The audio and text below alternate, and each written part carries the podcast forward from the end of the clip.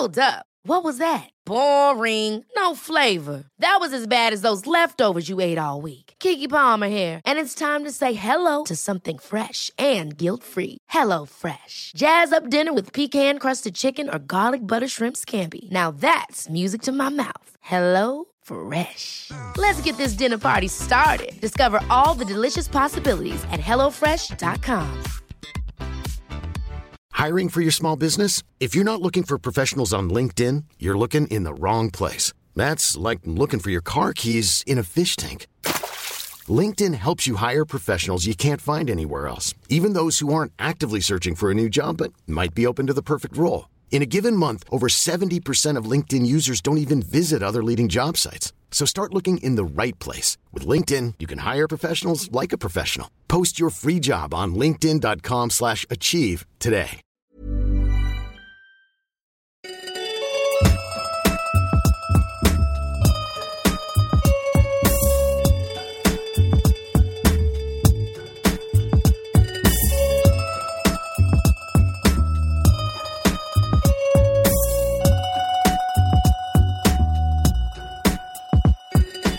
Hello and welcome to Caged in Presents Coppola Connections.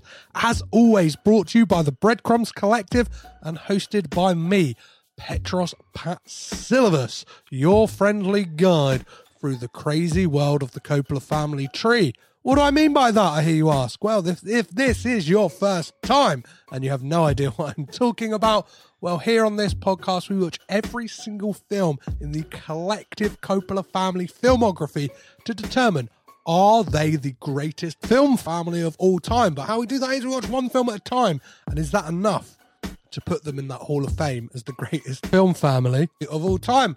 And I'm always joined by a guest, and this week is no different. I am joined by the lovely David Rosen from the Piecing It Together podcast, a fantastic podcast that, yeah, I was lucky enough to be a guest on and uh, maybe a guest on again soon. It's, it's, it's a great format. David explains all about that, and he joined me to talk about the um, 2015 slacker comedy by Bob Byington, Seven Chinese Brothers. We get all into that in this episode. It is a lot of fun. As is always the case, we talk about this uh, this film in spoilerific detail. All 84 minutes of it. We talk about it in the nitties and the gritties. So if you haven't seen it, go source it out. Go check it out. It's it's a lot of fun. So yeah, um, once you've done that, come back and listen to me and David get into this film. So all that's left to do is to stumble your way through life with your dog companion. Try not to get fired from your job at the Quick Lube and settle your beef with your old rivals from your job at Buca di Beppo as we make some Coppola connections.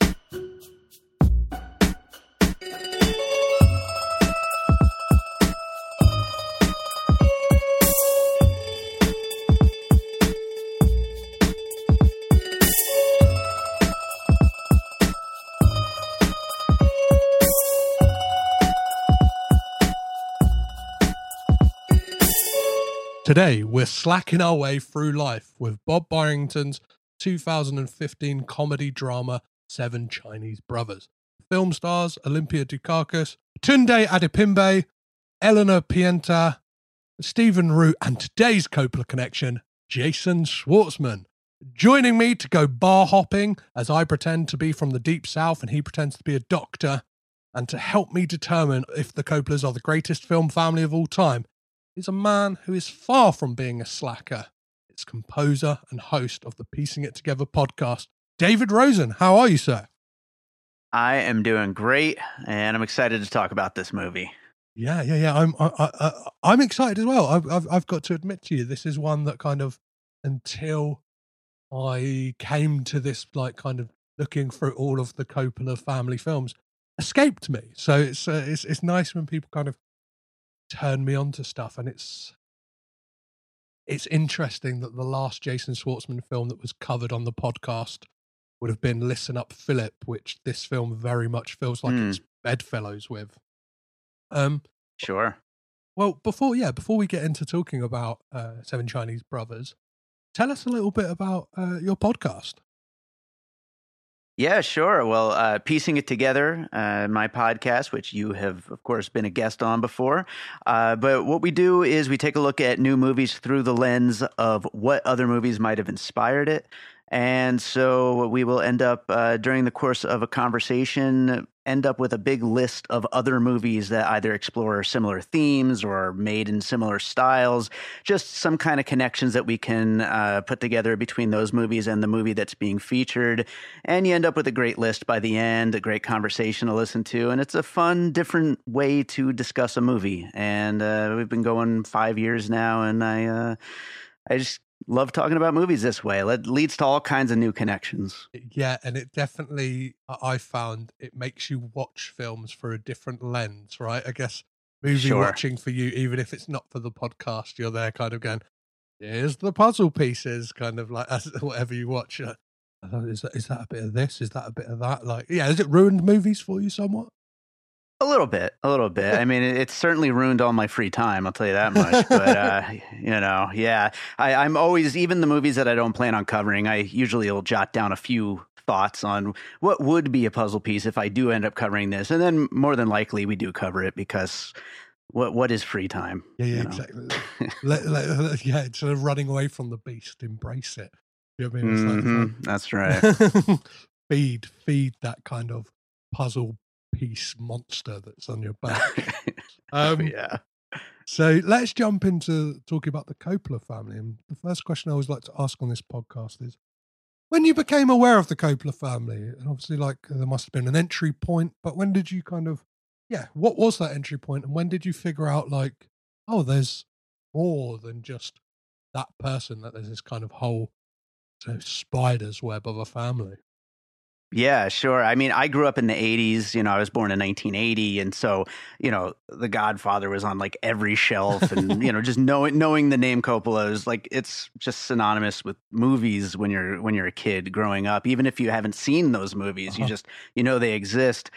Um, I, I really feel like the first thing, I mean, we're all big Nicolas Cage fans around here. Um, I think that the first like little tidbit that came to mind that was like, oh, there's a whole lot more to this family is when you find out, when you have that moment of discovery that, oh, Nicolas Cage is a part of this family. And then you're like, oh, wow, okay, so there's a lot of people involved. Yeah, yeah, yeah. And then it's like, oh, Connie Corleone, like, like, do you know I mean? Talia Shire, she's she she's a member of the family. And then like, uh, I, yeah, I've had people on like they go, my mind was blown when I realised that that Adrian from Rocky's son was Jason Schwartzman. Yeah. And I was like, yes, hey, like it's kind of it's kind of mind boggling. It's crazy. Yeah. They, and, and it's just layers and layers just keep peeling back. It's a, it's a wild ride. I'm gonna watch every single film they've ever made. So obviously, yeah, you, you live in the states. You live in Vegas, right? Have you ever met a Right. Coppola? Has you ever seen anyone down, strolling down the strip? Have you said Nicolas Cage? He he he lives in your tax-free haven that is Las Vegas. Yeah, he does live here. I unfortunately have not met him yet, though. I, I'm I'm hoping it happens one of these days. The the closest thing I have is uh, I I did see Rooney in concert and got to meet Robert Schwartzman at that show Oh, uh, at the Beauty Bar here in Las Vegas. So that's that's the one uh, in person meeting that I have with anyone in this family, as far as I can recall. Let's say. That's amazing. I'm yet to dive into his kind of di- directorial work because I know that like he's kind of moved away from the band and kind of directed a Right. handful of films now, and he's doing some really great things in regards to distribution as well. I think he's got like a a company called Utopia Movies that kind of like have created this new way of distributing movies in an interesting way. Okay, yeah, I didn't realize that uh, he had a hand in Utopia. I certainly have heard, you know, that name. I see it on a lot of things lately. Uh, Utopia is kind of all over the place in indie films, and uh, I didn't realize that he had a, a hand in that. Yeah, yeah, yeah. He's just he's just recently had twins, so I guess he's probably like take a back seat from the directing and the band stuff. Maybe do something I can I can manage from home somewhat. Do you know what I mean? Like helping with distribution or whatever. Um, yeah, so- absolutely. I might have met Jason Schwartzman once, but at the time I was doing a lot of drinking. Um, I was working for Sony Music, and uh, when Phantom Planet came out with uh, you know Big Brat and all that stuff, and so I I was at a lot of like promotional events. But Uh-huh. yeah, th- those days are a bit of a blur. uh, yeah, someone once said on the podcast like they they're taking it. They met a Coppola because they watched Phantom Planet play once, so they breathed the same air as Jason Schwartzman. I was like, I'm taking that. Close enough. Yeah. So, what would have been talking of Jason Schwartzman? What would have been the first Jason Schwartzman film you would have seen? Uh, I feel like most people my age, it would be Rushmore, Uh-huh. and that you know that that's it. I mean, I there's probably something that I had seen before that point and like didn't you know connect the dots or realize you know that that's who that person is. But I think that's the movie that put him on a lot of our radar for people my age. Yeah, yeah, yeah. Because uh, yeah, I think he he did that movie and then took a few years off of acting. So it was his first role. What a first role as well, right? Yeah, it's a huge, a huge way to like debut yourself, even if he was around already. Um, and yeah, I don't, I don't know. Like, you know, I was a little like too young to fully appreciate it at the time when it came out, but my parents were pretty dialed into you know cool new movies and stuff like that, and they they had heard so many you know good things about it out of whatever festivals or whatever it was, and so uh, we all went as a family to see Rushmore, and uh, yeah, you know, it's Rushmore, it's great. Yeah, a film. Yeah, a film that kind of I don't know in a way that has set the template for who Jason Schwartzman is. Kind of Oh yeah. In, in, both aspects of his kind of creative work, whether that is kind of acting or kind of what he does behind the scenes, because it, it seems to be every Wes Anderson project ha- has a story credit by Jason Schwartzman, even if that is him and Wes talk about the idea, and Jason's there going, "Hey Wes, we chatted about it that one time. I'm going to need that story credit." Oh yeah, yeah. yeah, Jason and Roman, like, we're going to tell you some stories about the Coppola family. And then all of a sudden they got the Darjeeling Limited. It's like, come on, come on, give us that writing credit, Wes. yeah, absolutely. Uh, so, let, yeah, let's talk about our main attraction for today, which is Seven Chinese Brothers. But before we do, let's listen to the trailer. You literally sleep all day. You know, it's not good for you to get this much sleep. Open them, open them. Larry, did you happen to notice that we had some video surveillance equipment installed? I don't know. You're fired. Why are you alone, for Christ's Oh, sake? God. Okay. Nice meeting you. Who's gonna dial 911 when you're gasping for air? I'm teaching the dog how to do it.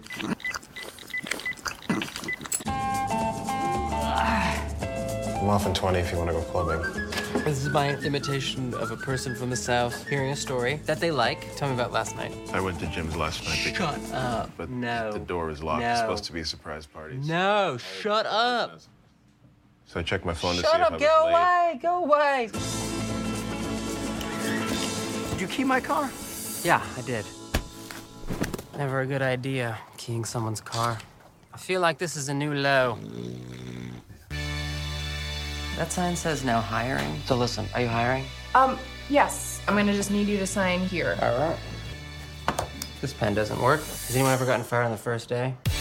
You'll be running this place in no time, Lawrence. One second, my stocks are crashing. You know how to do this by now, right, Larry? I think so. Oh boy. Usually I don't like my work. I tend not to, but I like my boss, so that makes it a place that I look forward to going to, which I've never had before, really. Like, what's this? wait. That's fat kid getting out of a pool. I'm gonna try to be a uh, good or better person. Are you awake? I'm sorry I'm critical. I'm too critical. I'm hard on you. Did you know that if you're high-fiving somebody, if you look at their elbows, you will never miss with your hand? Focus on my elbow. What? One of the things I've I've started doing a lot more recently is asking my guests like, do you think listening to that trailer it it sells the film as as the film that it actually is? I think it kind of does. And I had never seen or heard the trailer before. Um, I came to this movie just uh, as it's another movie from Bob Byington, the director. And so I just went ahead and watched it without knowing much about it. I just knew that it was him and Jason Schwartzman. Uh, but yeah, I think that the trailer does a pretty good job of, of selling like what it's all about and, and what it is. Maybe it's a little more upbeat than what it really actually is. Mm. Yes. But other than that, I think it uh, it's a pretty good representation. Yeah, yeah, yeah. It's kind of it kind of makes it seem like it's a laugh riot when it's a bit more kind of I don't know. It's not in a disparaging way, but it's a bit more of a kind of low key film in a way. Do you know what I mean? Yeah. It's not. It's not kind of like uh, a riotous like laugh a minute kind of affair. It's kind of a bit more like subtle and kind of like gets under your skin as opposed to just being like boom, here's a joke, here's a joke, great. And that that song that Yeah. plays in that trailer does not appear in the film at all. Like there is no, No, kind of no. like upbeat, upbeat kind of music like that. It's kind of more like the Cars and REM on the soundtrack. Yeah. Um, Yeah. So yeah, let's let's get some little stats and then uh, we'll get on to your guest synopsis. So the budget for this film is unavailable. I couldn't find the budget for this anywhere, but did find the box office and it made twenty eight thousand dollars, one hundred and eight. Yeah, uh, twenty eight thousand. Uh, one hundred and eighty dollars. So uh, imagine didn't recoup budget. I'd imagine this film was not made for less than twenty eight thousand dollars. That's eh, probably not much though, but yeah, but probably not that little. Uh, the the release date for this was the twenty eighth of August two thousand and fifteen in the US. I don't think it ever got um, kind of international distribution, at least not here in the UK. And it premiered at the South by Southwest Festival two thousand and fifteen. Um, yeah. So David, like, can you tell us what Seven Chinese Brothers is about? What's the kind of uh, yeah synopsis to this film? So I I think this is basically a movie uh, that kind of takes a little bit of like a nihilistic kind of everything is stupid approach to uh, looking at a kind of lovable loser type guy who uh, just kind of hangs out with his dog. He he's on the verge of getting fired from his job when we first meet him. He gets another job, but he's not exactly moving up in the world in any particular way. He's just kind of floating through life. He uh, visits his grandma. He he has uh, a couple of friends. He jokes about everything, but he's just he's a loser basically, and he's a fun, loving loser who doesn't really feel bad for himself. It's kind of the lot in life that he is accepted and seems to be okay with, and it's a little mumblecore like you said it's mm-hmm. not super laugh out loud but at the same time it, i find this movie to be very funny possibly because i identify with the character a lot but i mean i, I just this particular kind of worldview i i i tend to identify with a lot. So it's like if you kind of get that kind of worldview in your own personal life, I think you'll probably connect with it because the character is a lot of fun, but could also be insufferable depending on your point of view. yeah, that's that's something I really wanted to touch upon. Is kind of like is is Larry a likable character? Jason Schwartzman's character, and obviously, I, I guess it like same thing kind of was talked about when talking about listen up Philip. It's like a lot of a lot of uh, reviews and like Letterboxd reviews I read for like that film in particular was like, yeah, it's okay, but like Jason Schwartzman was playing an insufferable prick, and it's like I can Right. imagine that being leveled at Seven Chinese Brothers as well because it's kind of right. like from the get go, it's like he's I don't know, just joking when there shouldn't be jokes. He's stealing from work like openly. He's Mhm. kind of like he, he's a he is a bit he's a bit of a prick.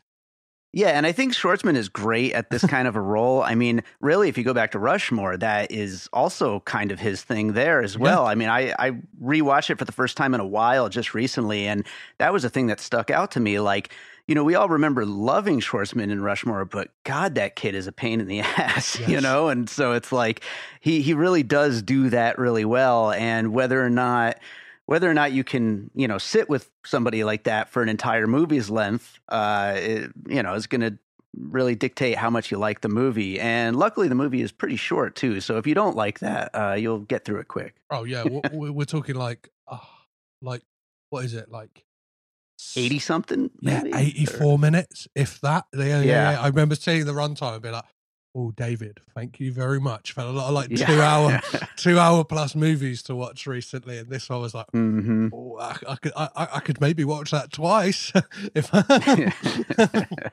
Um, so, like, let's talk about some of like the earlier scenes in this film, and like, yeah, what do you like? Let's talk about that kind of that that kind of opening of him, kind of in the in the bar that he works at when he when he gets fired. Like, Which, which, by the way, i it's a Buca di Beppo uh, that, that he works at, which, which is hilarious because it's like, I don't know, it's just such a weird setting to see a movie take place, and I don't know if you have Buca di Beppos out We do there. where not. No, no, no, no. no. Yeah, it's it's like, it's like. I mean, you know, Olive Garden. Uh-huh. I, I would imagine that's more of a more of a you know a name brand that everybody knows. But it's like it's a step up, but not really for, from an Olive Garden. You know, it's like and and it it certainly portrays itself as, as a step up, but it's not really. And it's just such a weird place for for a character to be set. de- de- definitely, and like you you see in those scenes as well, like this kind of.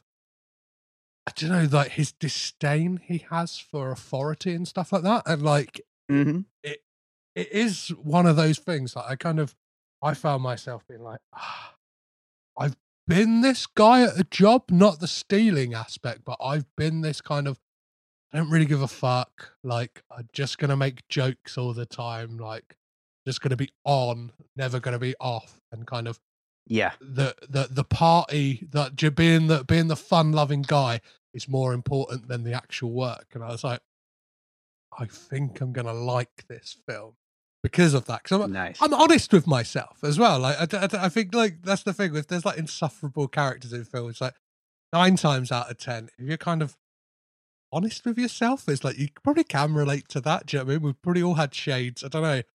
I, I don't know. Maybe not all of us kind of. It it took me to have a kid to kind of knuckle down and start to take life seriously. But I can imagine right. if I hadn't had a kid, I could have been 34 thinking that working at Quick Lube is kind of like the be all and end all of like life. Yeah, things are starting to go pretty well for me uh, at the quick lube. But uh, yeah, I, I, you know, I came to this movie. Um, I don't know if we're going to talk about that a little Yeah, later, yeah. but um, through Bob Byington's other film, Frances Ferguson, which uh, was my favorite movie of 2020, uh, which nobody really seems to like. I don't know why. I just really connect with this guy's movies. Um, but that also features a main character who has just a very just everything is stupid, like kind of like a happy nihilistic kind of point of view, like just joking about everything the whole time, not taking anything seriously.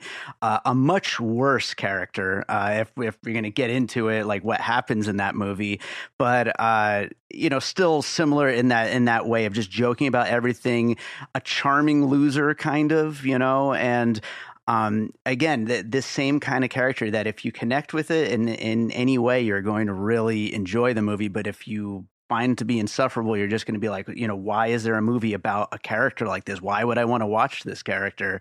Um, it- you know, so I don't know. They, the, both these movies, they do kind of fit together really well. hmm And uh, yeah, what what what was your kind of initial reaction when you first? How, how like wh- wh- when would you have watched this film, and what was your what was your kind of first reaction when you saw Seven Chinese Brothers? So yeah, I, I watched Frances Ferguson like right as the pandemic was starting. Uh-huh. Um, it was a movie that technically came out in 2019, but literally was like dumped on streaming and like nobody saw it. Like maybe like a hundred people in the world saw it, and then then all of a sudden Amazon they probably needed content for their front page during the pandemic to get people you know their minds off of how insane the world was and what was happening. And so there was all these like buried movies that came to the forefront. That's how I found that movie loved it so much that I started going back into other Bob Byington movies, and that's when I found Seven Chinese Brothers. So it was during the pandemic, during a big moment of realizing, oh wow, the world is so stupid. Like we're we're never gonna get out of this. Like everything is just awful. But hey, I'm I'm a generally happy guy. I like to joke about stuff, and so uh, eh, you know maybe the world is shit, but uh, I, I'll be okay. I'll be happy about it. You know, and that's what I see in these characters. I'm I'm looking at the cast list for that right now, and uh, I, I'm I'm excited. Uh, yeah, UK listeners, it is uh, Frances Ferguson is streaming on Amazon Prime here in the UK as well. So uh, Nick Offerman, Martin Starr, and David Krumholtz. So I'm in. I'm in. It's kind of like it's amazing these casts that um I don't know, like yeah, I'm, I, I may be ignorant here, but Bob Byington is somebody like who kind of really slipped past me, and he's kind of like I think I think like watching this film, he's a, he's an interesting director. He's obviously he's not afraid he's not afraid to speak his mind. Like I know when he was talking about Yeah. Seven Chinese Brothers, he said like the the reason he made this film was because he saw uh, the Anthony Hopkins film from the I don't know, like must have been like the nineties, called uh, Hearts in Atlantis, and was like I hated it. It was like I, I Mm. hated that film so much that that I was like I could I could write a I could write like a a story better than that, and then wrote this, and then kind of like had the story kicking around for like fifteen years. And he said, A spite movie. yeah, he he said in an interview as well. He's like, he almost like had to wait until he's like, little did I know, I had to wait until Jason Schwartzman was old enough to play that character because when he wrote it, he would have been about 19, 20 years old. It's like I needed to, I needed him to age up to. to 35 to kind of really encapsulate who Larry is. Um, That's funny. That's really funny. Yeah, I I actually was lucky enough to have Bob Byington on my podcast. Uh. I'm piecing it together, talking about Frances Ferguson, and uh, yeah, he's an interesting character. And his movies, they definitely do seem to go under the radar. They seem to be those kind of movies that do really well at the festivals and then just kind of disappear into obscurity and eventually people find them and like them or don't you know depending on the movie but uh you know they, they definitely have a weird life like when you were reading that you know that box office numbers for seven chinese brothers that did not surprise me that this didn't you know make any kind of a splash on release Yeah, and what, and what what was kind of great to hear is because he's a like an Austin-based director. Yeah. is um he did like a Q and A. I think it's for the Austin Film Society, and they were saying uh, uh, at, at, in the kind of introduction to him that like the city and the, the kind of like the film society are that that into what he does that like he always kind of benefits from like the the grants they give out and the kind of funding because like they obviously see something in him and he's like yeah he makes these films the budget for this must be minuscule like there's like really not anything like action packed it's like i guess i don't know. The most expensive thing that might go into it is getting a couple of cars repaired from being keyed and like Sure. or the money that is put in that massive tanker full of change. But i imagine i wonder that- if they got any de, Buca di Beppo money uh you know product placement. Yeah is Quick Lube is that is that an actual is that an actual it company? is. It Yeah. is. Oh, yeah they- these are all real. Everything in this movie is real Oh, great. Yeah, yeah, yeah. I imagine Booker de Beppo were probably a bit like uh annoyed that the fact that they're I don't know. They, it makes it look like their management are fucking schmucks. And like Booker de Beppo, uh, uh, not Booker de Beppo. I just like saying Booker de Beppo. Quick Lube really yeah, it's happy. so much fun to say. Yeah, yeah, yeah. I'm just like, Booker de Beppo. Uh, yeah, I always want to sing it. But Quick Yeah. Lube are probably really happy because they make like this film makes like that place looking like the best place ever to work. Do you know what I mean? Like, Oh yeah, absolutely. Although you might get your change stolen if you take your car there. yes, So that- yeah, yeah, you yeah, know, yeah, yeah, so- yeah, yeah, yeah. And uh, I, I- don't know what it says that the person responsible is is is, is one of the only like I don't know. It's it's, it's somebody obviously of spa- like Hispanic heritage. Like Yeah, yeah. it's not the white guy working there, is it? Come on. yeah, um, yeah, that's a choice. so let's let's talk about like the cast in this film. What what do you think of the kind of well, what do you think of Jason Schwartzman's portrayal as Larry? And we cannot talk about Larry without talking about the the shining star of this movie, the only Mm. Coppola I haven't talked about his his debut feature and possibly his only feature ever, Arrow Schwartzman. Yeah, what do you think of that pairing of? And, and for those of you who don't know, Arrow Schwartzman is Jason Schwartzman's French bulldog. Uh, before we get into talk about their, their their relationship as well, I just want to I just want to play a clip of Bob Byington and Jason Schwartzman talking about this this lovely hound.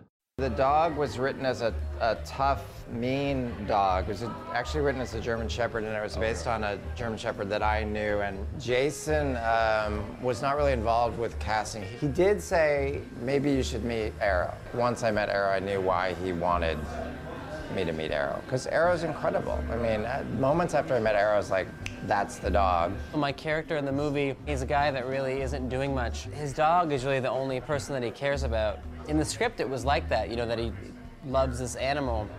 Um, but when Bob met my dog and wanted to put him in the movie, it kind of made sense in a different way to me because I, I think it probably would have been strange to just like talk to some strange dog. Never a good idea, keying someone's car. Arrow really did seem to know what we were doing, and it was weird because he seemed to like know he was looking at the camera when he would do it. And it started to freak us out a little bit. I was really proud of him. He's actually a great dog to be in a movie because he has a real like just tiredness that was wonderful for shooting purposes. He would just like walk into the room we were shooting and he would just like fall asleep on a couch like, okay, he'll probably be asleep there for about three hours. So let's just sort of put the make the scene happen sort of around this area. And that's really what we did. So yeah, what do you make of the relationship between Jason Schwartzman and his dog? It's, it's probably I don't know the one one one of the key relationships in this film. Yeah, well, first of all, uh, it's an honor to be speaking on the only episode that Arrow will end up on, most likely. He, he is a great actor, and uh, he does such a great job in this movie. Uh, yeah, I, their relationship is so much fun. It like just the way that Schwartzman is just constantly talking to him very much reminds me of me and my dog Harvey. Um, also a very sleepy, very cute, very snorty kind of uh, dog with, with it's mixed with a bunch of different stuff, but including uh, some French bulldog type uh, breeds in there as well. A lot of a lot of snorting involved with Harvey, but um, yeah, they're they're so much fun to watch, and the way that he's just constantly talking to him. And I loved in that interview clip you just played about how he said about how like sleepy he is. Uh, you know, I, I describe this movie as kind of nihilistic, but there's also like a very uh, like depression kind of uh, bent to it, to the character, and to the kind of sleepiness of it, and uh, not really wanting to uh, improve your lot in life in, in any way. And I feel the dog captures that as well Yeah, very yeah. much. And uh, he's just such a great uh, sidekick character. He, he's he's just awesome to watch. Well, I think one of the key scenes involving the dog that very much kind of sums up the whole movie somewhat is that, that moment when Don and the manager from uh, Buca di Beppo kind of come round to, uh, to to pay vengeance upon Larry and Yeah. kind of have this plan to feed the dog frozen hot dogs and kind of just like mess up his apartment a bit. They write they write fat on a picture of of of, of Arrow. They they like piss on his floor. I think they put they, like they put something in his mouthwash, like maybe like replace it with booze or something like that. And he's kind of like Uh, something that doesn't phase Larry because like he's basically like a functioning alcoholic in this film. But like Yeah, pretty much. I, I like that he he just basically couldn't tell if the guys that broke in did anything because his house was already a mess. Yeah, so yeah, he yeah, just wasn't sure.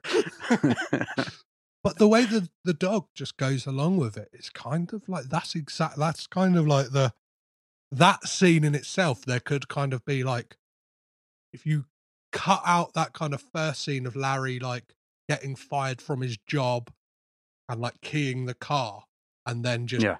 Tack on those two scenes together, it would make a great little short.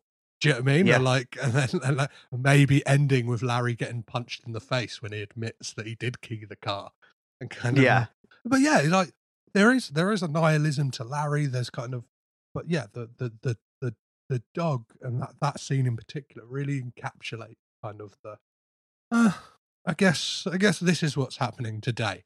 I guess exactly. and like yeah it's, it's I know, it's beautiful and like heartbreaking at the same time and like I've I've definitely said it on this podcast before I'm somebody who suffers with depression I definitely can relate to that aspect of of Larry of kind Yeah. of like I don't know just possibly being like frustrated underneath but like my kind of exterior is just like oh I guess I guess this Yeah. is what's do you know what I mean? This is my lot in life and I just have to get on Well- with it. Like Yeah. Well, to to add to that, um, not to jump around too much, but uh, also great is the relationship with his grandma. Yes. Um, and there's that line where they're out walking and uh, they see the cat with its tail up, and she says, "The cat's got its tail up. You know what that means? It means it wants to fuck or it wants to fight. Which do you want to do?" And Larry's just like, "Uh, "I don't want to do neither, really." Yeah, yeah. you know, he just wants to kind of go through life and just like whatever. you Yeah, know? which again is kind of mirrored later on in the film where he has an opportunity to fuck, like him and him and uh Major Norwood kind of go out and like have this ruse, which I guess like looking at it now could like very problematic kind of ruse to pull as well, kind of like I don't know, no. tricking Yeah. women into believing you're like a doctor and a southern gentleman. Is is that what Yeah. like Larry's kind of shtick is? Um, I guess so. yeah, yeah, uh, and but even when he's like kind of a, a woman basically throws herself at him, and he's kind of like just kind of like, no, I got, I got, I got, I got to go, and it's like I don't know, you've got this. There's there's a there's layers to Larry because like it's kind of I don't know you're you're blindsided at the beginning because you're like uh oh might not like this guy and then when you kind of get to a scene like that you're like there's a tenderness and I think the film plays it really well like the first time he see even just sees Lupe working behind the desk at the uh, quick lube it's like I don't know he's got this like infatuation with her and it's ne- it never borders on like creepy it's all kind of like quite sweet and stuff like that. And he, he, don't know, he acts like a bit of a baby, like lies about his friend and yeah, says he's got a, fa- a, a fake leg just to like, Yeah. and he admits to her like, yes, because I, I, I- I just don't want you to fancy him. And like, so, I don't know. He's- yeah, he's, he's a heartbreaking character. Yeah, and I, that's part of what I like about the movie so much too. Is you know, again jumping around, but you know, by the end of the movie, you know, I feel like he, in the smallest, like lowest stakes possible way, finally cares about a little bit in his life with his job and and his boss, which he he he doesn't love, but he at least likes enough to keep showing up. And it's like it's not like the big string swell Hollywood, you know, happy ending, but it's this person showing a little tiny bit of growth, a little bit of acceptance, and a little bit of, uh, you know, that there's there's hope for something more out of his life in the future, and I, I love that. I love a movie with a character that's kind of low stakes like that, where where not much has changed, but a little bit has changed in the right direction. Well, it's, it's, it's, it's believable, right? It's like kind of Yeah. nothing, nothing really happens in those grand ways. It's like steady progress, and it's yeah, it's a sli- like a slice of life. Uh, I'm trying to think like the the the the period in which this film takes, like the time period it takes across. It doesn't feel like that long. Maybe like a, a matter of weeks, like um, a month, month Yeah. two months, maybe. Like it's kind of very much is like I don't know.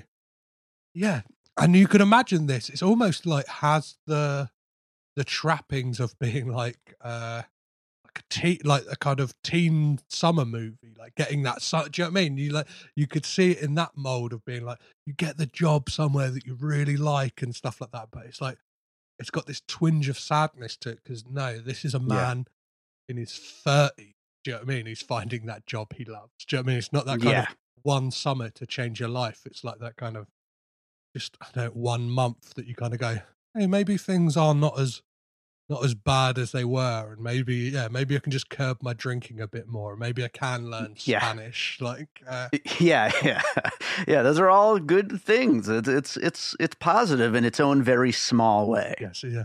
So yeah, you mentioned uh, the grandma uh, played amazingly by Olympia Dukakis. What do you?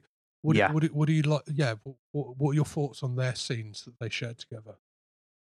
Oh, she's great. She's she's really fun, and like I, I feel like a, a lot of us have you know that kind of a relative who is, um, you know, really sweet, but also you don't have that great of a relationship with, but enough of a good relationship that it's you know it's a nice thing, and and he's all she has, and she's all he has, and but then you know as we as we find out she ends up leaving her money to the guy who is uh, working at the place which is also his best friend kind of um it, it's all very messy uh but their relationship is really great i i love all of uh, Larry's relationships in this. His relationship with his dog, his relationship with his best friend, his relationship with his grandma, with his boss. They're all like really interesting, well drawn relationships. Yeah, yeah, yeah. And I, I, I even like the kind of that we get a nice like payoff to to all of those kind of relationships, right, throughout the film. Even the kind of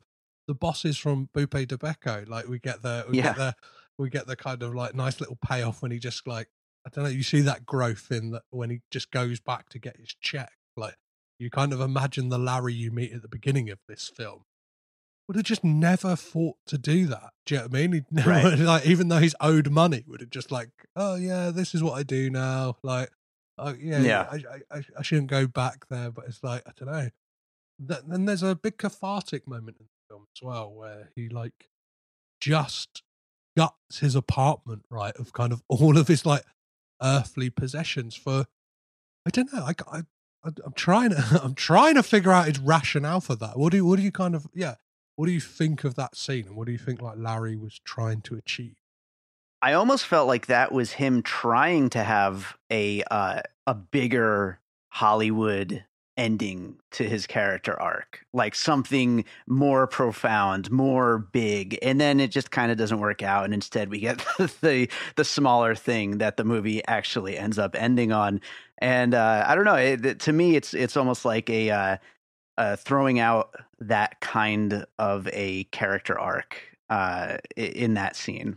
Yeah, yeah, yeah, yeah, yeah. You could imagine, I don't know, from yeah, a film ending on that, and then from that moment on, they're kind of dressed differently. They're cocksure. Mm-hmm. They're kind of really like sure about who they are as a person. Whereas like, and and it kind of plays into the fact that yeah, Larry doesn't really think about what the next step is too much. Like he kind of just Right. he's always just the actions he makes throughout the film. Like it's kind of like I'm just just I don't know drifting and floating through life. Like there, there's the moment where he goes to meet the the attorney played by Stephen Root. And Yeah. instead of like taking his kind of crapped out car back with him, he just decides to hitchhike instead. Right? Yeah. Is that that is right, right? That is what he does. right. yeah? Yeah. Yeah. and that that makes for a really interesting scene and i guess like plays into that audience idea as well of the kind of insufferable lead but like the film charms you enough and i think it's schwartzman's charm that kind of wins you over. And in that scene we see it right? Like him and uh that, that like the guy he has a confrontation with who's played by alex ross perry the director of listen up philip uh yeah they they they begin to they begin with this argument and like like philip gets punched in the face and then the next thing we know they're kind of talking about like animals and he's in the back of the Yeah. car getting getting a lift at the uh, getting a ride at the end of the day So you like animals? Yeah, I like animals, not birds, but most animals. I, I love him in this. He's so good, Alex Ross Perry. yeah yeah yeah really like I, I i loved that scene and uh, yeah i think it is the kind of it, it i don't know like i said it proves to the audience like we're we're probably having that same reaction that that guy has throughout watching the film right it's Yeah. like ah i would like to punch this guy in the face and then like you spend enough time with him it's kind of like oh he's quite lovable actually i kind of just want to I, I want to make sure he's okay Yeah, yeah. Well, you know, one thing I hadn't really even thought of until right now, but um, I'm realizing all of the male characters are kind of idiots Uh-huh. when it comes down to it. Like, but both of the female main female characters, being uh, his boss at the Quick Lube and then his grandma, uh, are pretty, you know, well-to-do, you know, uh, grounded people. Um, whereas almost every man that Larry uh, deals with is an idiot or a man child or just ridiculous in some way, including Alex Ross Perry in this car. He's just so ridiculous. That whole scene is ridiculous. um, so I- I feel like that's also something that's going on here is just like kind of the maybe the arrested development of, you know, men in that particular age group. Yeah, yeah, yeah. Like when he goes out with Norwood to like a bar, Uh huh. he's yeah. like he he he's just as bad as Larry. He's He really is. he's clearly if not worse, like because he's stealing Uh, yeah, he's he's stealing drugs from the care facility he works at uh, to get high to get high with. Yeah. Like, was it? He's yeah, just trying random ones, seeing what'll happen. Larry's there like, "Hey, how comes you took a handful? You only gave me one." Like, and then it's his. It's kind of you can tell that it's a it's a regular ruse that he pulls by pretending to be a doctor because he kind of wears these like scrubs and has a stethoscope. And Yeah. it's like Larry just kind of goes along with it. We kind of see that. I don't know. Yeah, Larry just feels like a bit of a rube. Like sometimes, you know I mean, like when Mhm. they discuss that night a bit later on in the film, and like Norwood's kind of going, "Oh, do you not know about like uh like it's, it's called the Battle of the Sexes?" And it just feels like you could tell Larry anything. and go, "Oh, is it? Like, is that why it's called the Battle of the Sexes? Because you're trying to trying to battle them into bed?" Yeah, yeah. He has he has no agency of his own. He's just kind of just floating around. Yeah, that is that is a really interesting point about like, and rightfully as well. We like, I'll say this as a man: we are all fucking idiots. You know I Oh yeah, absolutely. Uh, so yeah, what other like what other scenes and kind of like points did you want to touch upon in this film, Phil David? Oh man, uh, I'm trying to think of um, any specifics. I mean, I, I just love a lot of his just little non sequiturs and one liners. You know, his little impressions and stuff like that. All that is really funny. Um, his terrible Vampire Weekend karaoke was great. Uh, you know, that that was really good. Uh, the the funeral scene uh, where going back to what we were just talking about about just how awful the male characters are. I mean, everyone in that scene is just awful. The guy who wants to kill himself, basically, and he's trying to figure out the the best way to do it. And uh, and, and then the, one of my biggest laughs of the movie is where just it's like a, just a total throwaway line, but when uh, Jason Schwartzman asks his friend, "Do I look like that religious man?" Uh, which the whole time you're thinking it, like he, the priest looks just like Jason Schwartzman, but uh, but not too much like him, like just enough like him to put it in your mind, and then he he flat out says it, and I just laughed so hard at that. Yeah, yeah, that's really good. I've actually pulled a clip from uh, Larry's speech that he gives at, at, at Oh, funeral, nice. Just 'cause I think it's, I know, it's, it is kind of this is a moment of growth for the character. Hi, I was her grandson. Or I guess I'm her grandson still. And she's my only surviving relative.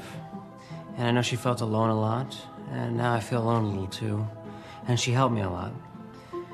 And I plan to, um, I don't know. I like where I work, or I don't know, worked. And I'd like to do my work well.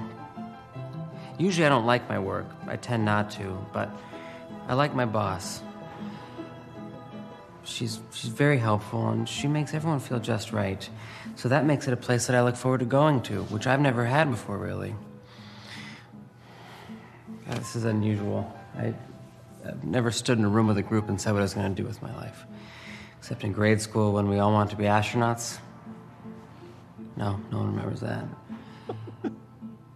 I'm going to work on the Spanish that she suggested I work on, and um, I don't know, try to be a, uh, a good or better person. It's the plan. What I love about that speech is kind of like just things he says wrong and the kind of like missteps, and you kind of Mm. tell like the insecurities in him. Like, like when when obviously it's a it's a somber moment, and he mentions about like uh, when we wanted to be astronauts and nobody reacts. So he's like, "Oh, just me then." Like, Yeah. or or, or, or I'm gonna be, I'm gonna be better, gooder. Like I think he said, like which obviously yeah, like, something like that. doesn't Yeah. like yeah good or better and it's like doesn't quite make sense but it's kind of got this naivety to it and like the fact that his speech is about like kind of yeah just i'm happy with like this small thing i've got in my life which is just like cleaning cars do you know what i mean like he's just hoo- Yeah. hoovering yeah vacuuming cars and it's like you kind of i don't know like again, like back, yeah, back to the all men are idiots. Like uh, we we get that brilliant moment before that by Stephen Root, where like he's like, I was her attorney. I knew that there was going to be this like speech at the at the funeral because they have that like tape, don't they? Right of uh, Yeah, yeah. o- of the grandma saying like, "Oh, uh, I want you to kind of do better with," or like, like, yeah, I want you to all do better with your lives. If you want to do something, do it, kind of thing.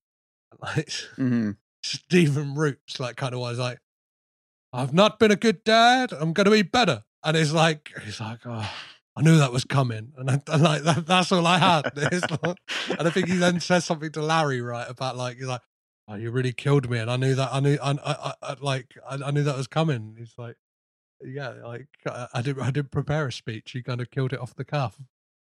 Stephen Root's so great. It just feels like he just showed up for this, you know, moment and is just out the door. You know. Yeah, he's he's fantastic. He's one of those actors that like kind of just turns up when you least expect it and stuff. You know, Yeah. I, rem- I remember recently watching Succession, and there's like just one episode in season three. It's like, oh, Stephen Root's in it. It's like, of course, Stephen Root's in it. It's like he's one of those kind of understated character actors who like. I don't know. You kind of don't realize you love until you see him in something again and go, "Oh, I fucking love this guy." Yeah, yeah. I wonder if anyone has a Stephen Root podcast. That would be a good podcast. Oh, rooting around. Yeah, like, There you you've go. got a name there. You got rooting, rooting around the Stephen Root podcast. I'll be a guest on it if anybody uh, wants to. Yeah. yeah, like I kind of whilst doing like research for this, kind of just like had to scroll through his IMDb. A lot of credits, a lot of like TV work and stuff like that. A lot of, I think he's done a lot of, uh well, yeah, a lot of voices on like um King of the Hill, obviously Mike Judge with Office Space as well. Sure. Like, so obviously, it Oh yeah. must be a connection there. But yeah, he, he's an absolute like joy in this film. As Oh, is, yeah. As is uh, like I'm just gonna call him Tunde just because I, I'm I'm very bad. Uh, you may have heard or you may not have heard because I would have edited it out in the intro. I got his name wrong. Uh, but yeah, like for those of you who don't know, is like one of the founding members of the fantastic Brooklyn-based band TV on the Radio. Who I'm not sure if you're a fan, David, but I absolutely love TV on the radio. So just to see, Yeah. just to see this beautiful man in this film was kind of like even more of a selling point. Being like, yes, like I'm excited to watch this film because it's somebody like I like this other avenue of creativity they do. So I'm sure they're going to be Yeah. great in this. He's only been in a few movies, but he, he's he's really good. Yeah, he, he plays that kind of. Today, he just again he plays. They all play dumb really well, and I think Yeah. like, and that's quite. I think that's quite hard to do without it kind of being. I don't know, getting into. Again, not to. I've, I haven't watched it in a few years, so I can't. I can't really comment on the like quality of it, but like getting into that like uh Jared Hess universe, like Mm. Napoleon Dynamite. Do you know what I mean? Like this Yeah. kind of, um, I don't know, unapproachable. Do you know what I mean? Like this, I imagine. I don't know, like a mainstream audience could get into this a bit more. Like Napoleon Dynamite kind of has that feeling like you don't get it, you ain't into it. Do you know what I mean? Whereas, like, Exactly. Yeah. Imagine more people, if they had the chance to see this film, might kind of find something in it that they like. Yeah. And by the way, the score sounds a lot like the Napoleon Dynamite score as well. So Well, yeah, as a as a as a musician and a, and a composer, David, what do you make of the Chris Baio score for this? Obviously, uh, guitarist in uh, Vampire Weekend, isn't he? Right. Yeah. ve- Very strange, but very uh, fitting. I mean, it, it's a perfect score for these kinds of characters, the kind of smallness of the story. Uh, it, it just fits really well. It does a great job. Yeah, what like I, this? This can sound like an insult, and I kind of like, with the music and like the film itself. Like, and this is this isn't an insult at all. It kind of like gives me hope, and it like kind of feels like there's like if I made a film or like if I wrote music for a film, like this is probably what I would do. Like it kind of all Mm. feels quite achievable. Do you know what I Right. mean? Like um, I don't know. Like yeah, I could imagine just like I don't know, you get yeah, like the budget doesn't seem big, but like this is the kind of story I probably would tell about this like Yeah. uh, loosely veiled for myself misanthropic guy who, who who kind of I don't know bumbles his way through life and tries to tries to figure stuff out. It, yeah, in my version, Yeah. he probably would be a podcaster. Yeah, sure, sure, absolutely. Yeah, I, I feel like that's kind of the vibe of a lot of uh, Austin filmmakers. That's that's kind of like like never reaching too far, like sticking in that very uh, homemade indie kind of aesthetic. and and, and obviously like i don't know there's there is obviously a lineage like that probably dates back somewhat to wes anderson right he started making films in the 90s another austin based well he started off he like grew up in texas at Sure. least and i think rushmore was shot there what do you like I find it interesting around this period in jason schwartzman's career this and like listen up philip two films he kind of made back to back both characters almost feel like two sides of a coin of who Max Fisher could have become as he grew Hmm. up, right? Like, listen up, Philip. I'm not sure if you've seen that movie, but like a bit more higher achieving and more arrogant with it. Like, uh, uh, he's like a an author and stuff like that. Whereas this, it's kind of like, I don't know, uh, he might he might have flunked out of the community college he was at. Do you know what I mean? Like, Sure. yeah, it's like listen Yeah, up, Philip. yeah. He got back into Rushmore and like graduated and wrote a book. And this one is like stayed at community college and kind of drifted through life. I need to watch Listen Up, Philip. It sounds like it would be right up my alley. And I, I thought I saw it back when it came out, but I'm not really recalling it. So I, I'm putting that at the top of my watch list. Yes, yeah, yeah. I, I think it's really interesting. Like, uh, I my kind of eyes have been open recently to this, yeah, like new school of directors, and I'm really like interested in Bob uh, Byington and Alex Ross Perry. Now they kind of make these like really interesting films and about these kind of characters who are hard to love, but like for me, quite easy to like. Like, uh, yeah, Right, I- right. find them all like, uh, don't know, yeah, like uh, approach. uh, Yeah, that for me, they're like I, I see a lot of myself in them. Even even though like listen up, Philip, he's a he's a real insufferable prick. I'm like I've probably been that insufferable prick at times. We all have a little bit of it in us. So, you know. So I, yeah, what, what, one of the things I wanted to, to talk about is kind of um, the payoff we get for one one one of the things that uh, Larry gets when he first starts his job is this kind of threat from one of his co-workers, Johnny, that he has to deliver twenty dollars a day for him and like put it in like this kind of tanker tub in the middle of the jiffy uh, in the middle of the quick lube. And and the way that kind of like that that that pays off right it's like the same day as the funeral. And like I, I guess after that talk about there's crushing scene where kind of everything that can go wrong in larry's life goes wrong but kind of yeah what do you think to that kind of payoff scene where we get the kind of uh, uh, larry kind of i don't know growing slightly and kind of not letting people walk over him when he kind of kicks over that big big tank full of money. Yeah, it all kind of just comes together at the same time. All all of the the little bits and pieces of uh, plot, really, that finally kind of come together, and and we get it all on the same day. Uh, but yeah, I mean, I guess you need you need that. Uh, otherwise, it, the people who like we've said, this is definitely not a movie that everybody is going to connect with because of the character and because of the kind of point of view of the movie. But if you don't at least build towards something, you got to get something in there for it all to kind of come to a head at. And so that is the moment where all these things kind of come together. Yeah, and I guess another scene that's similar to that is like when Larry kind of finds out that uh, Lupe is dating Norwood, and then Sure. he's going to lose his job because it find, finds out that the guy who owns the Quick Lube also owned the Buca di Beppo as well. It's Mhm. like, uh, and and like just to cap it off, he gets like a phone call to go to the care facility, and his grandma, and it's kind of like, Mhm. what a fucking like What real, day. yeah, what a day.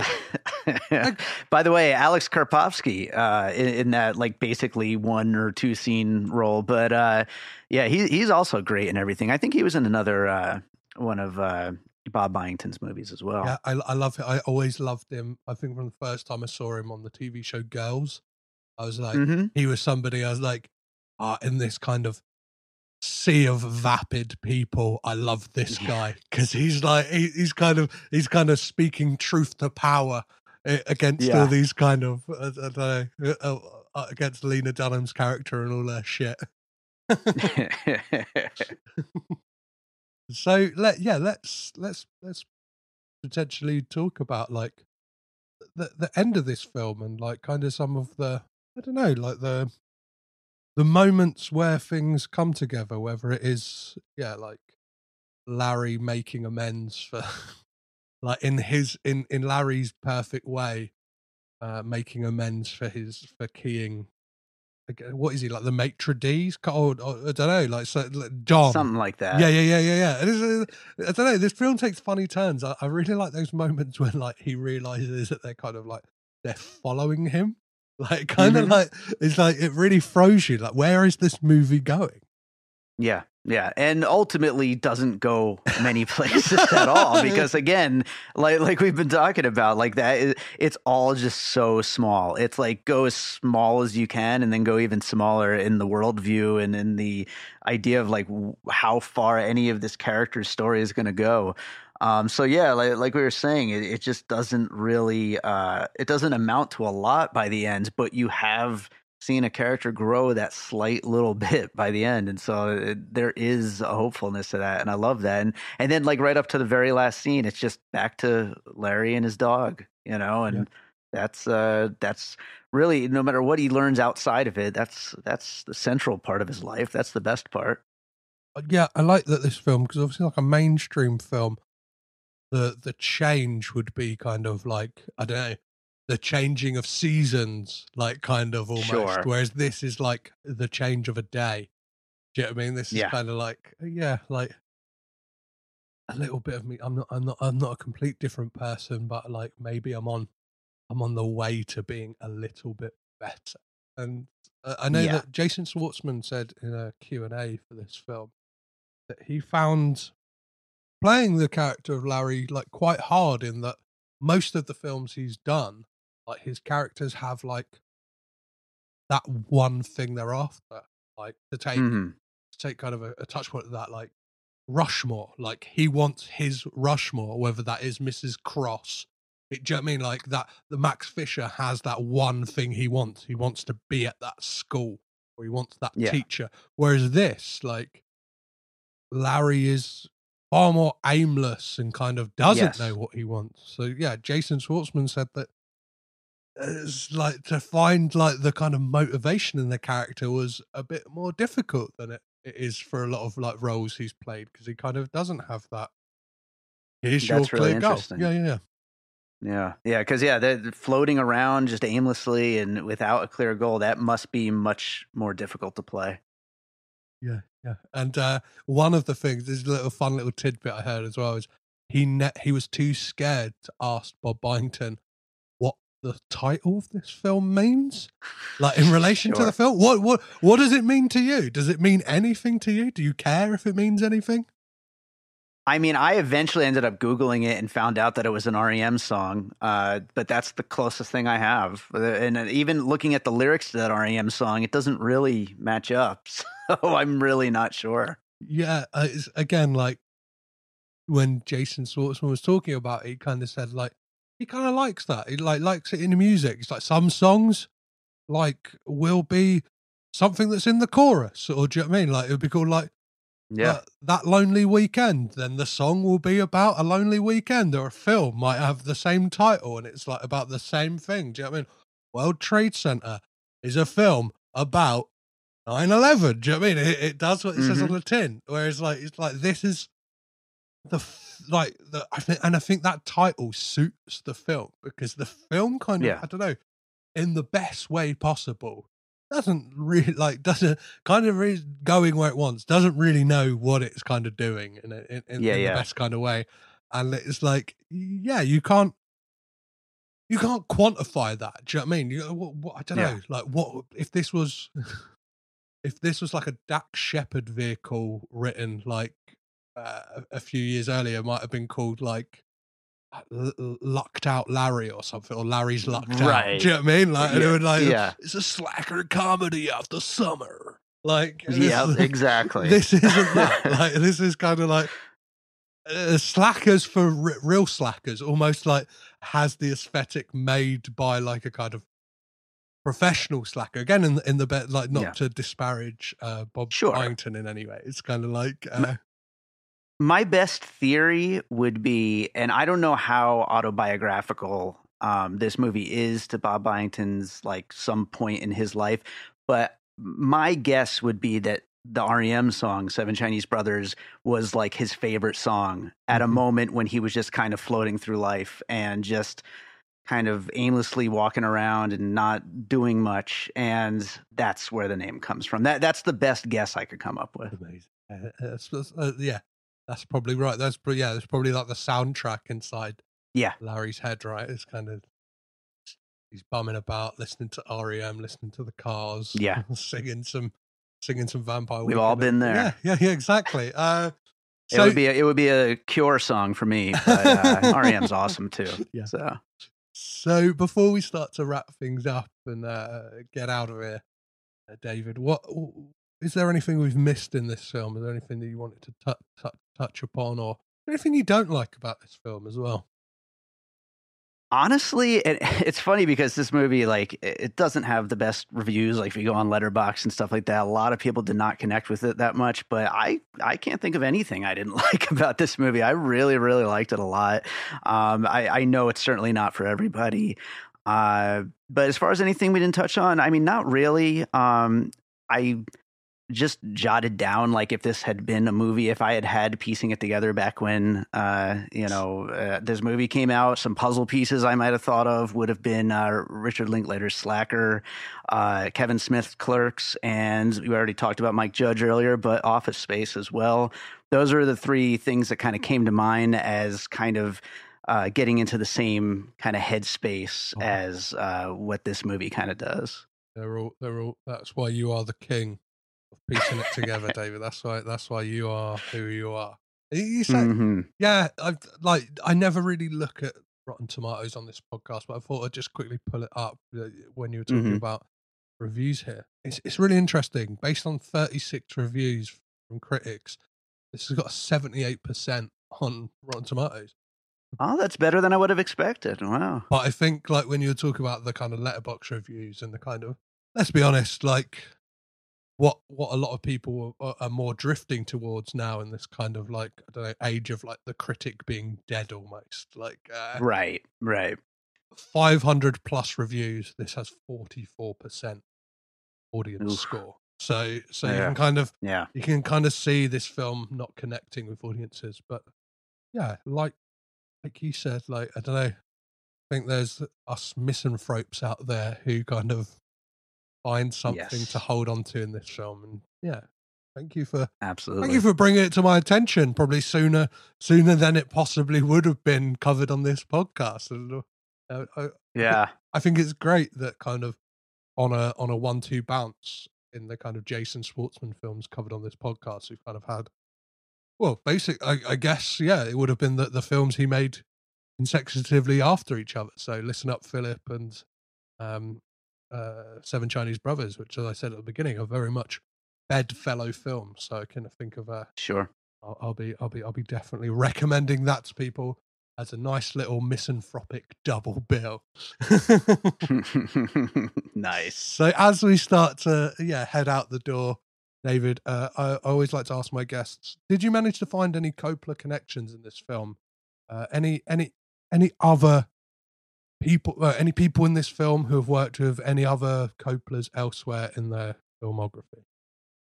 Well, I- I think this would qualify, um, but Jason Schwartzman's band Phantom Planet, uh, their Big Brat music video is directed by Spike Jonze. And Spike Jonze, uh, this kind of gets away from the Coppola family, but directed an REM music video. Oh, I like that. Yeah, that's a nice connection to the Kind of ties it in. Yeah, yeah, yeah. Uh, Yeah, there we go. I'll run off So- a couple I've got here. So I've got uh, Olympia Dukakis was in uh, a few episodes of Bored to Death, the TV series with uh, I love Bored to Death. yeah, Such a good show. to be covered at some point on this very podcast. I just need to figure out Nice. how I'm going to cover it. and she's also in Moonstruck with Nicolas Cage. Um, Oh, sure. and then yeah, Alex uh, Karpovsky is in Cryptozoo uh, with Jason Schwartzman, film that I believe came out last year. It's an animated movie by Dash No, I want to say. I might, I might have been Hmm. wrong on that name, but yeah, they're in that together. And as mentioned in the episode, Alex Ross Perry directed Jason Schwartzman in Listen Up, Philip and Golden Exits. So, yeah, Alex Ross Perry in an acting role here. Somebody who I am trying very much to get on the podcast. And I'll, I'll, I'll say this on the podcast. If you're listening, Alex, uh, I've kind of, it's, it's, it's been a funny, interesting road. Uh, uh, Alex is, is, is kind of unsure whether like this is a, I don't know, like a TMZ style uh, spill the beans on the Coppola family podcast. And if you're listening, Alex, oh I've- yeah. I've said to you in, in in correspondence, this is not that. We just, I just want, I just love to talk about their work, and I would love to talk to you about about the films you made with Jason Schwartzman, including Seven Chinese Brothers. so, Awesome. Yeah. So, David, let's rate this film, and the way we do that here on this podcast, I like to ask my guests, what would be the perfect wine pairing for this film? So I'm not much of a wine expert. So instead, I'm going to go with a giant big gulp, uh, like Jason Schwartzman is drinking from through most of the movie, filled with a little bit of uh, whiskey, I believe he pours in there, uh, along with his, I'm assuming, Coke. So uh, let's go with a big one of those. Does that work? Yeah, that that yeah, it's kind of it's like the that is the slacker's choice drink, right? Kind of like a Yeah. Tequi- I think it's the bottle of tequila he nicks from the bar, right? That's uh, yeah, Okay, I'll go straight on the tequila then. Yeah, we don't yeah, need a we don't need a mixer in there. yeah, because uh, Olympia Dukakis kind of has a sip. She's like, oh, tequila, like, oh, like, uh, and you can. I find that interesting as well. Like, you kind of in that moment you get a sense that she's had a bit of a past as well. Do you know what I mean? Maybe like her problems with Yeah. drinking as well, and it's kind of. I don't. It's never. Sure. It's never explained where his parents have gone. Why he doesn't have seem to have any connection Yeah. to his parents whatsoever. Obviously, well, he- they must be dead, right? Because it says he's the only living heir to like her, Yeah. her estate, and that's given to his best friend. There's layers, but we'll never know. so, would that be a bottom shelf, middle shelf, or top shelf big gulp? Is this is this a, is this a is this a normal big gulp, a mega big gulp, or the biggest big gulp you can get? AKA, is this film Wha- any good, David?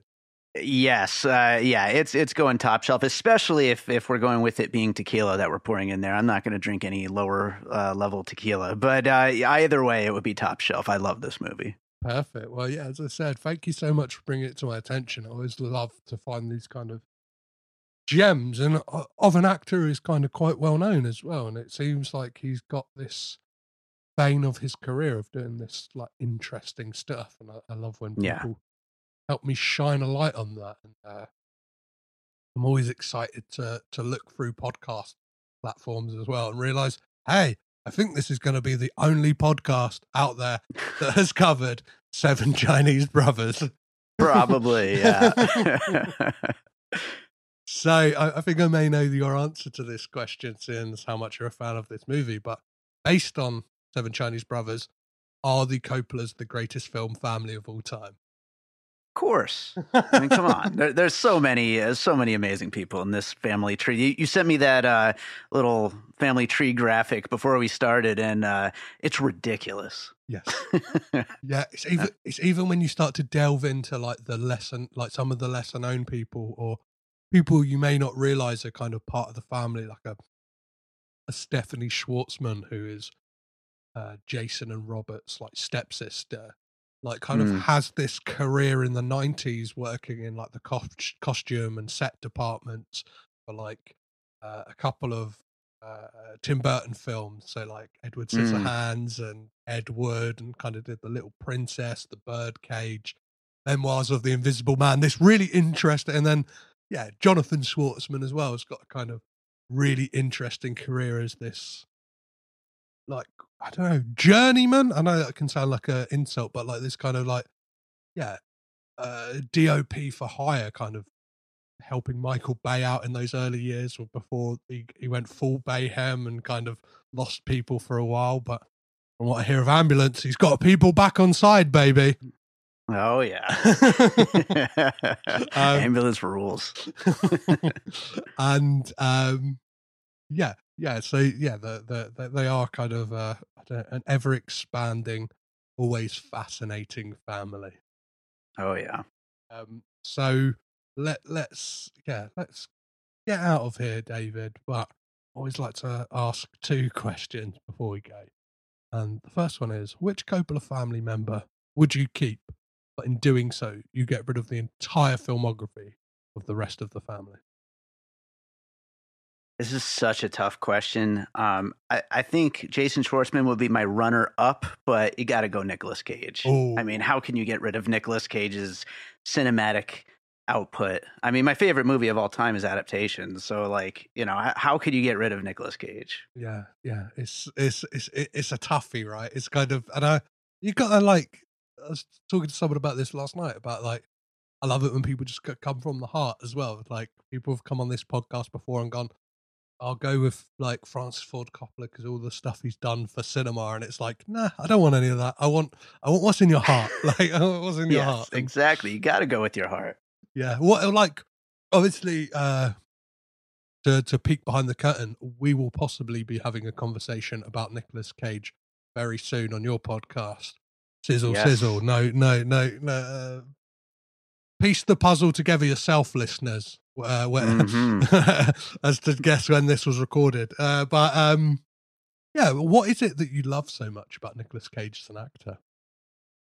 I mean, one of the best ranges, I would say, of of any any living actor right now. I mean, to to be able to do things that are are genuinely some of the best performances you've ever seen, to some of the craziest performances you've ever seen, to funny, to heartbreaking, just everything in between. He's just he's just incredible when it comes to that, and he you know, even if he makes some uh, weird choices along the way, uh, he makes some of the best movies as well. So, I mean, it's really just an exciting person to like follow over the years. And I, I think we also kind of grew up at the perfect time to like just mm-hmm. be along for the ride of of this particular actor in cinema history. Yeah, I think it was like Ethan Hawke like said that Nicolas Cage is like one of the last people to really do something different with art form and kind of change it in a way. And Yeah. it's kind of I think that's true, right? It kind of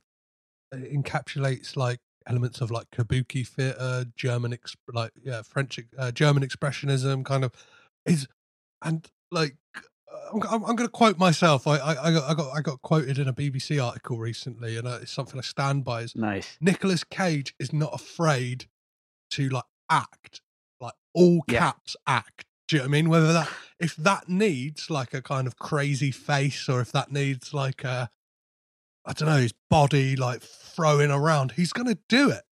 And it's Yeah. like, like like that's like uh, that's what you want from someone, right? You kind of want somebody who's gonna, don't know, and that's what I love about him. Is every movie, like you said, like could be crazy, could be funny, could be sad, could be one of the best films you've ever seen.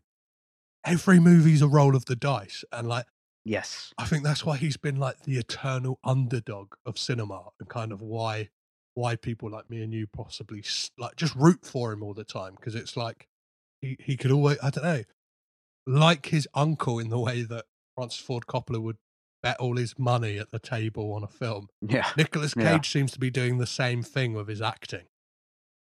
By the way, every every movie is a roll of the dice. That's another good quote for you to use in the future. I like that. I like that. thank, thank you very much. So uh, let's close off by asking possibly the most important question here on this podcast, David, which is what does Bill Murray say to Scarlett Johansson at the end of Lost in Translation? I'm going to go with a line from Seven Chinese Brothers that Larry says to his dog. Do you like cats? Because I'm going to be in Garfield, baby. yeah. he also makes allusions to Garfield, doesn't he? He's like, yeah, you're like that. You're like that animated cat, but a real life dog. Yeah. Great line. well, that feels like a perfect place to end it, David. So thank you so much for coming and making some Coppola connections with me. Thank you so much for having me. This was fun.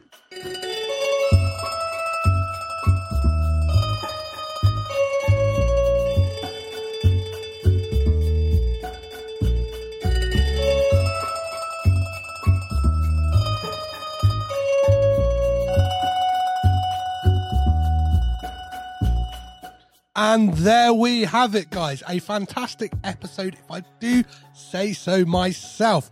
Another massive thank you to David Rosen for coming on this episode and enlighten me to this this film. I thought it was an absolute joy, and I will certainly be diving into some more Bob Byington work. It's uh yeah, it's a kind of the slacker comedy that I very much enjoy. And how much, like uh, British listeners, how much do you want there to be a Buca di Beppo in England? Just so you can say Buca di Beppo all the time. I love saying Buca di Beppo. If you agree with me, don't hesitate to get in touch. You can do so by hitting me up on all the socials. So that is Twitter, Instagram, Facebook, Letterboxd, and TikTok at Caged In Pod. Or you can always drop me an email, which is cagedinpod at gmail.com. A massive thank you to all of you guys as well who've been massively supportive. You know who you are. Uh, in regards to all the stuff that's been happening lately, whether it's the kind of um, like massive talent stuff, like doing the junket and stuff like that, loads of people have been reaching out, been really supportive, being like, this is like, do you know I mean? We've seen all the hard work. This is amazing stuff. Like, like congratulating me and stuff like that. Is that really does mean the world to me? And a massive shout out as well to uh, a previous guest on the podcast, uh, Anna Bogutskaya, who used of my quotes. She interviewed me for a BBC Culture article all about Nicolas Cage, which um, yeah, I'll put in the show notes because I'm I'm super proud of it. Those of you follow me on socials might have seen me sharing it, uh, but it's really like I don't know. Uh, I, it was it, it was a real feeling. I came out of the cinema that day having watched The Northman, and just saw that the article had gone live, and I'd been tagged in a tweet, and I was just like, "Whoa, here we go!" Like my words are actually in there, and like it's really crazy. Like uh, uh, a quote I had was like pulled out and put big as kind of like, yeah, it's it's a it's a crazy feeling and all of the stuff lately as well. And um, obviously, I don't know, I, I don't not to sound arrogant, but yeah, I'm I'm super proud of the stuff I've managed to achieve with this podcast. Considering like I started this when I was pretty depressed, living in Brighton. And now I'm kind of getting to speak to all these amazing people, having these fantastic conversations with all of the fantastic guests I have on. And it's just, it blows my mind all the time. And I don't think I'd be anywhere if it wasn't for people listening. So a massive thank you to all of you guys. It really does mean the absolute world to me. I, I, I cherish and love you all deeply. As for next week on the podcast, we will be delving into some real, real unbearable weight of massive talent pool. Yeah, we're gonna be we're gonna be diving right in, and it's gonna be a mega episode. I haven't recorded this yet, and I'm racked with anxiety as to how it will turn out. But I will be joined by Daryl Edge of the Cage Raid podcast, all the guys from the Cage Fighting podcast, and both the guys from this podcast was written on the back of the Declaration of Independence to kind of talk all about the unbearable weight of massive talent in what we're dubbing the unbearable weight of Nicolas Cage podcast. But it's not all we're going to be talking about. This is kind of going to be the first part of the chat will be about uh, massive talent, and then the second part will be all about our top five Nicolas Cage films, and we're going to kind of score them like using a point system, like five equals one point, and trying to determine a ultimate top five Nicolas Cage film. So it's going to be hopefully a nice, fun, heated debate that will that will yeah we'll hash it out. And as always, like let me know what are your top five Nick Cage films. We're gonna we're gonna try and I'm gonna do the same thing with all the fan uh like answers and stuff like that, and kind of divvy them up against ours, and maybe maybe even just throw them in as well. So we'll get the ultimate kind of caged in. Uh, top five Nicolas Cage films, which is always subject to change. Mine changes constantly. There's a lot of recency bias. There's a lot of stuff to, to factor in. There's kind of oh oh like the moment you think of a five, you go oh, what about that film, and then what about that film, and then it's kind of ever going in your head of just like, fuck, uh, uh, uh, I don't want to, I don't want to miss that baby. I don't want to miss that baby. Uh, it is. It's like picking your children for me. It's so so very hard to narrow it down to five Nicolas Cage films. I haven't even begun to uh, think of mine, and I'm going to be recording this podcast in two days' time. The time you're listening to this, it's maybe like five days' time uh, at the time I'm recording, but it's all to be okay. I'm, I'm, I'm confident. I, I can whittle down my favourite Nick Cage films The five. And at the end of the day, it doesn't really matter anyway. It's all just a bit of fun, isn't it? wow, if you enjoyed this episode or any other episode of the podcast, please do be sure to rate and review this podcast on Acast, Apple Podcasts, Spotify, or wherever you're listening to this right now. Don't forget to, in your review, to tell me what you think Scarlett Johansson is told by Bill Murray at the end of Lost in Translation. Should I say that again? What does Bill Murray say to Scarlett Johansson at the end of Lost in Translation? Leave that in your review. That will be uh, much, much, much appreciated. So, as always, guys, I've been Petrus Patsilivas, your guide through the crazy world of the Coppola family tree. Remember to keep it caged in, and I'll catch you next time.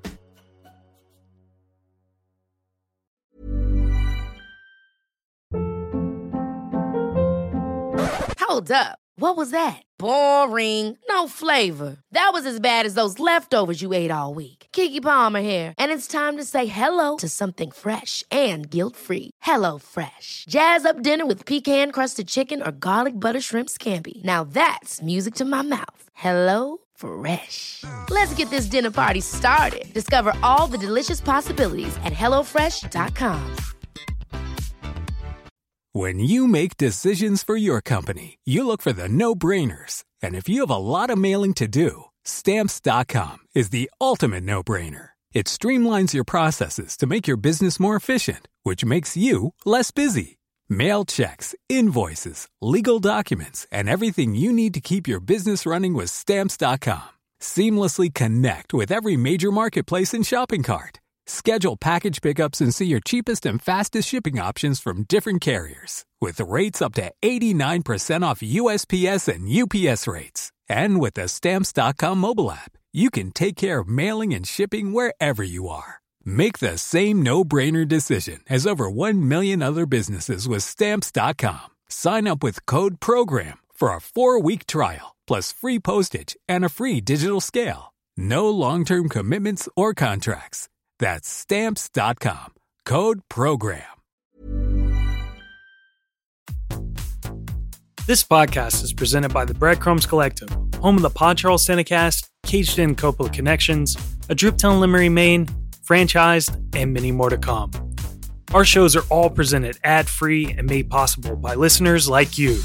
Please support our shows by subscribing, leaving ratings and reviews, and becoming patrons at patreon.com. If you'd like to learn more about Breadcrumbs, head over to breadcrumbscollective.com. Breadcrumbs. It's more than a podcast network, it's family.